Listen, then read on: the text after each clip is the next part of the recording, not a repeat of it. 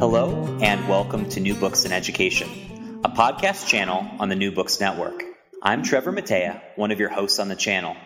Today, we'll be talking to Steven Alvarez about his book, Brokering Tareas Mexican Immigrant Families Translanguaging Homework Literacies. Steven, welcome to the show. Hello, Trevor. Thanks for having me. I wonder if we could begin the interview by having you tell us a little bit about yourself. Sure. Uh, I'm an assistant professor of English at St. John's University, Queens, New York.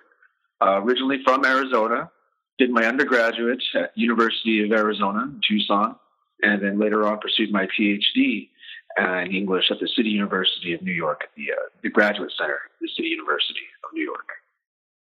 How did you come to work as an educator, and what do you see as the purpose of schooling? It's a long story. I mean, I guess probably like most educators would say, it begins uh, being a student and really having that impact of mentorship from, from, teachers and other educators, a part of the community outside of school.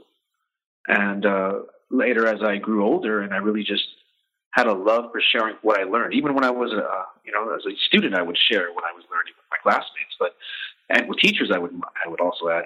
Uh, but I think as I grew older, and especially as I became a teacher, uh, specifically in my experience in this program called AmeriCorps, I was stationed in uh, Alaska and I was working in adult education there. And then later on, uh, as a graduate student teaching composition, uh, my love for education really uh, became something that was based on mentorship and really building community and building bonds between members of the community. So I'd say that's the long route, but really, uh, I think there was always just a sense where people near me were my teachers, and it was a way of honoring the people who had taught me to share knowledge.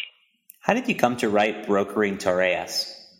Well, going back to uh, my, my graduate research at the City University of New York, when I first began grad school or PhD program, I wanted to study 20th century high modernist poetics, particularly experimental writing, uh, works of like Ezra Pound, for example, in the Cantos, and James Joyce, Finnegans Wake, in Ulysses. And uh, I, I, just happened one day I was on a subway taking the train to go teach at Queens College. I East Harlem. Uh, I taught the 8 a.m. composition class, so I had to take a, a couple trains and, and a bus. Uh, a gentleman on the train next to me saw me reading uh, a book, Gravity's Rainbow, actually, Thomas Pynchon, and asked me if I was a teacher. And I didn't really quite understand what he was getting at. He spoke to me in Spanish, asked me if I was Mexicano. Well, I started speaking to him back in Spanish, and it turned out this gentleman was a, a coordinator for an after school program uh, at one of the outer boroughs of New York, and he gave me his card. I had just come back from AmeriCorps, uh, thinking about community service and really questioning what it was to study uh, uh, literature, really. And it turned out that this place where I was volunteering to help out with some of the children with their homework, in many ways, the children were mixing languages just like the high modernist poets in really beautiful ways, in, in ways I saw as very poetic. And that just became a place where uh, I was studying the language practices like a literary student, but then I stumbled into an ethnographic project as this became the subject of my research and now the subject of my first book. But really, it was uh, by happenstance of me thinking about the community aspects and also the impact my work would have, and also really getting to know more about my Mexican culture that led the project. I think your book begins with an overview of Mexican migration to New York City at the turn of this last century. Uh, can you share some of that information with our listeners? Absolutely. Well, I mentioned just, or hinted, I would say previously, that uh, my background is Mexican American. I, I, grew up in Southeast Arizona, near the border. And so moving to New York for graduate research was something slightly different because there were Mexicans here, back in great numbers, but the, the population and the demographics were very different from what I had known in the Southwest and also in some of the more traditional receiving states, for example, Texas, New Mexico, California, and most of the West, generally speaking. Uh, in New York, around the mid 90s, there was a boom of Mexican immigration. And this was actually happening throughout the country in other uh, less received immigration sites, for example, in the South, North Carolina, and Georgia, especially. But New York, since about the mid 90s, had a growing Mexican demographic, mostly coming from the states, three states of, of Puebla, Oaxaca, and Guerrero in southern Mexico. So some of the folks, in fact, would identify as indigenous Mexican, uh, sometimes speaking some indigenous languages like Nahuatl or Mixteco uh, before they even really uh, learn to, well, as they learn Spanish, but also as they learn English uh, at the same time. So becoming really trilingual, especially in the writing. So uh, really it was a very different experience for me, and I come to learn more about uh, some of the specific policies post NAFTA that really shaped reshaped the Mexican countryside and spurred migration to the United States. Uh, the opening and uh, markets, but also the uh, reconfiguration of tariffs was one way to open borders for goods to cross into Mexico, especially corn, for example. But was uh, the same idea, the idea of securing borders and building walls to prevent labor from moving, specifically Mexican labor. But all the same, Mexican labor found its way to New York, and, and at that same time was also increasing uh, what can be seen as a New York Mexican identity, which is a new identity uh, for the 21st century. In your book, you follow Manos. Um, can you explain a little bit about what that organization is? Sure. Um, uh, well, continuing on the same vein, uh, as the community had aged uh, well into about 20 years, the Mexican community, let's say after mid 90s arrival, uh, different organizations as the community increased were, were organized to meet some of the needs. Oftentimes, grassroots organizations, for example, the Mexican American Network of Students, or MANOS. Now, MANOS uh, was um, met in a church basement as a donated space uh, three times a week with parents and children coming to get help with, well, the children's help with homework, but also other questions revolving around schools, but specifically bilingual support from folks who are bilingual mentors, often uh, Mexican American college students from other parts of the country who were attending college in New York City.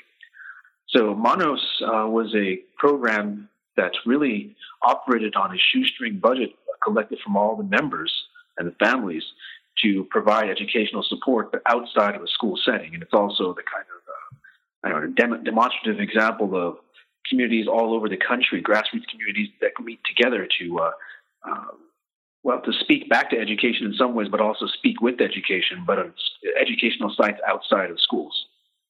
Can you talk about um, why this community was built outside of schools? Um, what are these grassroots organizations able to provide that public schools cannot or do not do?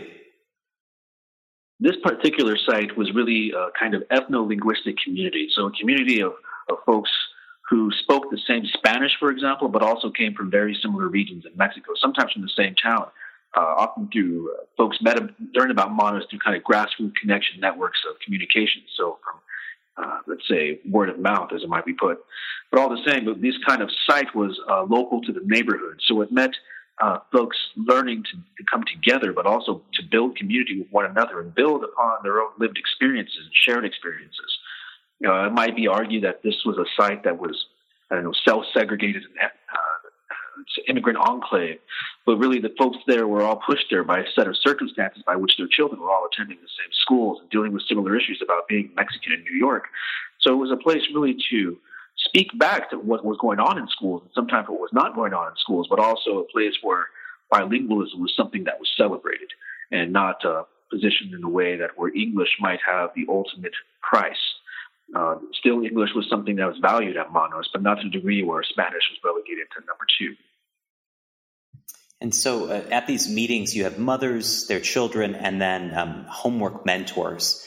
Can you talk a little bit about what bilingual support services are and the activities that all of these people are engaging in together? Really, the primary uh, concern with the program was to help children with their homework. So kids would bring in their homework, and the parents would sit with the mentors while the children had uh, receive help with the homework. So also to watch a tutoring session and to see something, of course, that was bilingual and moving between languages in order to oftentimes to finish uh, English language homework. And as this was happening, parents also learned different strategies and ways to help children with homework when they couldn't come to Manos. So it was a way of really focusing on homework and some of the specifics about homework to help parents learn also how to help with homework. And oftentimes it was with the children working with parents and sometimes teaching parents, especially with English, while they were helping with the homework. But there was also other aspects of, of Manos that involved mentorship that included taking the children out to museums, since they were in New York City, uh, different kind of field trips. There was uh, also mentors who would work with other mentors to help them as they were applying for different scholarships and different uh, university opportunities. And then, of course, there was the kind of camaraderie that happened with the mothers specifically, forming comadres uh, kind of relationships where sometimes childcare was negotiated negotiated among friends uh, and the general celebrations of holidays uh, where everybody came together and celebrated, especially during the end of the year when there was accomplishments among members of the community, and and Manos would recognize students who had received excellent grade or on the honor roll. So I mean, it was really a kind of space where it was education centered, but it extended out and rippled up to other aspects of the community that also helped them stake their own identity as Mexicans in New York in this particular neighborhood. And for those parents um, who do not necessarily speak English, um, seeing their children's homework in English, I, I think, creates a, a, barrier. I'm wondering was the idea of homework something that they were culturally familiar with, or was that new for them as well? In some ways, I think they were familiar with the homework, uh, partly through their own experiences as students in Mexico, although the way homework is understood in the United States, especially with uh, the kind of rote memorization that happened in preparation for some standardized tests was something completely different. I think there was also uh, a lot of the kind of you might call them ditto worksheets that are just reproduced that was new to them, sort of standardized kind of approaches, but a little bit different in terms of what they asked for, and especially in some of the different approaches to teaching mathematics. Uh, so there was a few things that were new for sure, certainly, but the the idea that there should always be homework, of course, was something they understood. And in fact, they were more concerned when their children didn't have homework than really not being able to help with the homework. With getting help with homework, the mothers were very resilient finding resources, uh, whether that's family members, older young people who were bilingual and spoke English, or sometimes, as one mother I profile in the book, uh, going to paying $25 a week for translation services. I mean, so there was a lot of different ways that the mothers were, were trying to help uh, their children with homework. But once they found, community of other mothers who have gone through some of these processes, they were able to uh, form different kinds of knowledge communities, but still also educational in, in their orientation. And and who made up um, this group of homework mentors? Did they have some sort of common commonality? It happened in a couple different ways. One, as I mentioned, the gentleman on the subway. Uh, one of his common uh, tactics of recruiting mentors was just doing just that, asking people if they would be interested to mentor, and that's how we found me. Uh, but also, he he would use different kind of online platforms to try to recruit people to be mentors, but also mentioning the identity of the community. So for the most part, it was Mexican American folks, young folks, particularly college students who came from out of state, places like California and Texas, uh, who were wanting to be a part of the organization. I think partly to also uh, in some way give back to the community, but specifically the Mexican community in New York City. Likewise, there were a lot of people who were Spanish speakers who were not Mexican who were part of uh, mentors. Some folks who wanted to practice their Spanish, of course, but also who were uh, local, lived nearby. Uh, other folks had heard about it from friends or other mentors. So really, it was a, a sort of a wide range of people. Uh, for the most part, though, it was all young people within their 20s or 30s a lot of young professionals who would sometimes work during uh, nine to five office jobs, but would come to Manos in the evening hours for a couple hours to help with homework when they could. Are there um, any qualities that you find make someone a strong candidate for mentorship? Uh, to be honest, uh, and what I experienced at Manos was really probably consistency about being regular and, and, sort of really maintaining commitment with the community. Uh, making the commitment that would be in terms of being at a place at a specific time and honoring that, but also honoring the differences and communities on their own terms. So really, I think it would be uh, somebody with compassion, but also somebody who's willing to learn from children, specifically looking at children and their lived experiences as very important, but also indicative of what uh, are larger issues that affect families uh, of all of all ranges, but really families in local contexts. Yeah, I'm wondering if we can talk a little bit more about what those issues are. In the book, you, you talk about the immigrant's bargain. Um, I'm wondering if you can explain that, as well as any dilemmas that Spanish speaking immigrants in the United States face that our listeners who are English speaking um, and maybe born in this country would not understand. Sure. Well, I have to admit, the immigrant bargain is a term that was inspired uh, by a sociologist uh, Robert Smith, also from the CUNY Graduate Center, Baruch College, who wrote a very important book called Mexican New York. And in this book, it focuses on the transnational lives of Mexican immigrants in New York City. and really uh, does a great job of, of, pointing out that the immigrant bargain is really a kind of narrative. I mentioned before about parents who went out of their way, specifically mothers who went out of their way to get their children help with homework. But oftentimes there was narratives of migration that parents would use to sometimes, well, try to motivate their children. Uh, these were oftentimes very personal. In fact, uh, those stories we probably hear, I mean, for maybe this audience, think about those stories of, of maybe grandparents who would say walking to school uphill both ways in the snow or something like this. Mm-hmm. Uh, but this, I, this is a story of the sacrifices that parents make, particularly social class of, of a group of, of, parents make who are immigrants and the kind of suffering that they've had to go through in their life to be able to see their children get ahead. In which case, this, this narrative is a, is a family narrative. And it starts with parents, but it continues with the children. And, uh, and oftentimes, the immigrant bargain uh, can be used in a way for parents to try, as I say, to motivate their kids to do better, to, to achieve more educationally. Conversely, it's a dangerous kind of rhetoric because it's a heavy burden for a young person to have to carry to think about that the, uh, the sacrifices of their parents are the way they repay them is through educational achievement. So for children, sometimes there was a kind of anxiety that would emerge, but also more important, I think there was a way that uh, they felt there was a kind of personalized failure if they failed their parents. So the immigrant bargain is really is something they consider, especially uh, among first generation immigrant families, I think of, of all backgrounds, and really to understand how the success of a student is oftentimes weighted in family, and the way families think of children's success and or failure.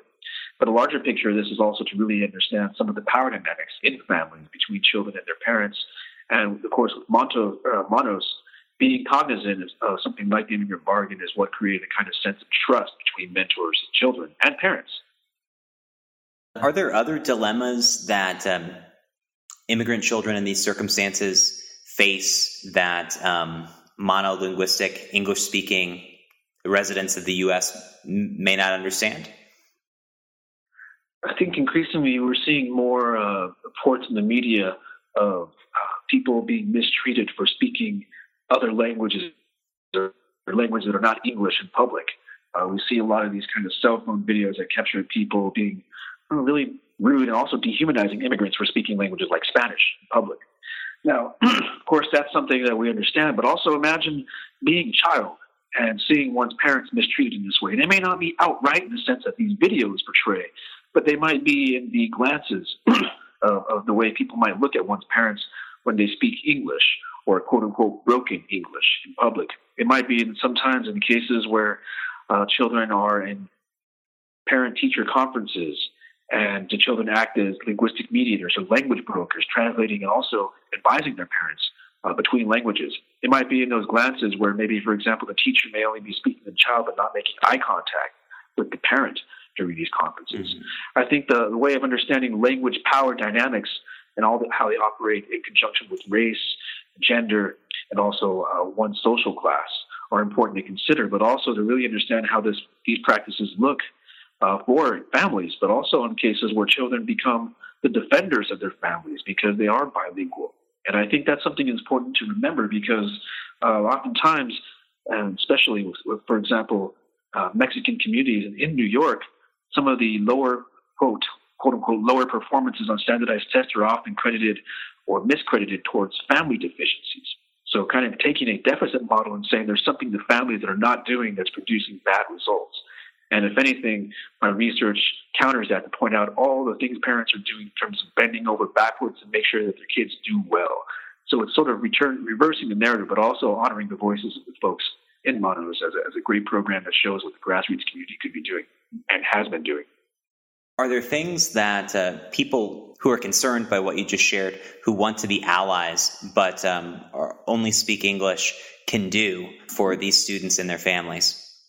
I think probably one of the uh, biggest points to be made is really just to honor the lived experience of students, to, to learn from them, and really as teachers, as educators, to really position ourselves to think about the communities students bring into classrooms. And I think this is at the university level, this is also at K through 12, and to really think students to ask questions about their communities, both good and bad, and pointed questions about their communities, things that they see as good and bad, but really to honor their communities and the wisdom of their communities that students bring the classrooms. I mean, I think the deficit orientation is always, of course, very, very dangerous, but we can't ask students to think about uh, bringing in their communities and you know, thinking of students as as already full of knowledge of, of their communities and asking that to be subject for our courses. And with that, I think, uh, for example, students who are emergent bilingual, as many of the young folks at Manos, but all students who are bilingual, uh, honoring all their languages they bring to classrooms are very important. And even for folks who are monolingual, we understand the importance of bilingualism. I think questioning those ideologies that think of bilingualism as, for example, additive, when the language is French or German or sometimes even Mandarin, but sometimes uh, deficit approaches when it might be a language from, let's say, the African continent, uh, Southern Asia, or even Latin America or Spanish, indigenous languages. I think all this stuff is, is, is super important for us to consider, but also I think more importantly, it's how languages and ideologies operate and experiencing that at the local level that students have with their own lived experience, and then connecting that to some of the macro pictures of power dynamics that are happening around languages and also other aspects of, of power. Let's go back to the, the macro picture. Based on your observations of Manos, what are some policy changes you would like to see to support bilingual literacy and education? I think there's a, I guess the main point I would make is, is how community organizations like Manos should be partnered with schools. Uh, though Manos did exist as an educational space, it didn't have any direct relationship with any schools in the neighborhood, including the schools uh, the children attended, some of the same schools, in fact, the children attended. That to me was a shame but it was also indicative that there are these spaces that are that do exist, but that are sometimes pass under the radar of schools.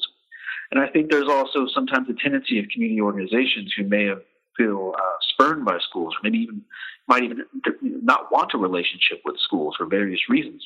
Partly to even critique schools outside of schools are important to acknowledge.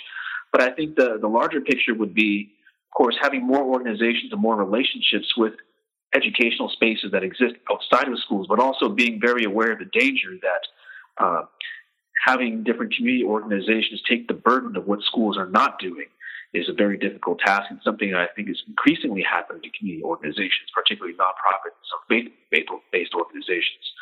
Uh, I believe that there is greater strength in acknowledging the benefits and honoring our communities. And also with that, I'd say teachers getting to really know communities and also further than that, uh, t- future teachers and teacher education courses that are grounded in organizing and working together with community organizations. For example, as mentors at Manos or other organizations where they're looking for qualified education uh, driven folks who are able to help become mentors is super important. So really, I think it's thinking about the partnerships we already form, but also realizing that even in those partnerships, there are certain power dynamics that happen among organizations that work with communities and also the community aspects that schools uh, tend to promote. Well, Steven, we're almost out of time, so I just wanted to ask you a couple of more questions. First, what are three other books you might recommend to our listeners who've enjoyed this book and enjoyed our conversation today? Specifically, I'm thinking about teachers in our lives who we might know who have that deficit outlook of students who are coming from different cultures is there um, a book that you might recommend we share with them to get them to think about that differently? Yeah, absolutely. I have three great books that have um, really inspired some of the work that came into this book, and I think also uh, make connections to the field of composition and rhetoric and literacy studies, which um, I would also encourage folks to really think about. As I mentioned before, I started off grad school studying literature, and that ability to close read and, and also to appreciate multilingualism in certain avant-garde poets was something that paid off in this research at Manos. But I think the human impact of really being an educator is what strove, uh, really what I strove for. And, and these three books definitely touch on that. So the first one I'd recommend is a book called Writing on the Move, Migrant Women and the Value of Literacy by Rebecca Lorimer Leonard. This is a fantastic book and also uh, Dr. Lorimer Leonard is, is, one of my favorite scholars in the field, doing really important work to thinking about mobility, migration, and multilingualism. Related to this, and I think this book complements really well, Brokering Tareas, is a book called Del Otro Lado, Literacy and Migration Across the U.S.-Mexico Border by Susan V. Myers. Uh, Myers also in literacy studies, but she really focuses on the educational system in Mexico, uh, K through 12 there and the kind of literacy practices that are happening with homework in those kind of sites. Like I said, pairing with Mexican immigrants in New York City and this book by Myers, I think our, our two books go really well together. And the last one, a really important book that uh, got me to think about some of those macro issues of literacy that I mentioned uh, during the interview, is a book called, De- uh, called Decolonizing Literacy Mexican Lives in the Era of Global Capitalism. This is by Gregorio Hernandez Zamora. Uh, this is a really great book to think at some of the geopolitical aspects of literacy and some of the, uh, well, I guess you would say even the political economy of literacy studies transnationally. So, a very important book. It also gives a lot of uh, helpful sociological lenses for understanding uh, literacy across uh, Mexico and the United States. Finally, can you tell us a little bit about your next project and how our listeners can follow your work? Sure. Well, uh, I guess next stage is, is uh, we're actually starting to look at Mexican food literacy, uh, Mexican foodways and literacy. Uh, folks, if you're interested, they can check out tacoliteracy.com. This is uh, a website for a class I teach. I have taught at University of Kentucky, now St. John's University, that focuses on Mexican foodways and literacies. And uh, that's been a really fun project. I, I, think that the next book I'm working on will be about taco literacy and understanding uh, Mexican foodways as a way of understanding and, and as a lens to Mexican culture, migration, bilingualism. So it's kind of doing very similar work that I did at Manos, but telling that story through food. And I should have known because actually, when I was a, a researcher at Manos, oftentimes the parents brought me food as a way to say thank you and to really demonstrate that kind of community of trust. And oftentimes our events were grounded in, in sharing food. So to me, to be able to think about community through food and also how food, uh, like languages, don't know borders in the same way or don't know walls, I think is really important and also something I'm excited to, to work further into. I think we all look forward to reading more about that. I want to thank you for being on the show today. I really enjoyed our conversation. Thanks so much. I appreciate it.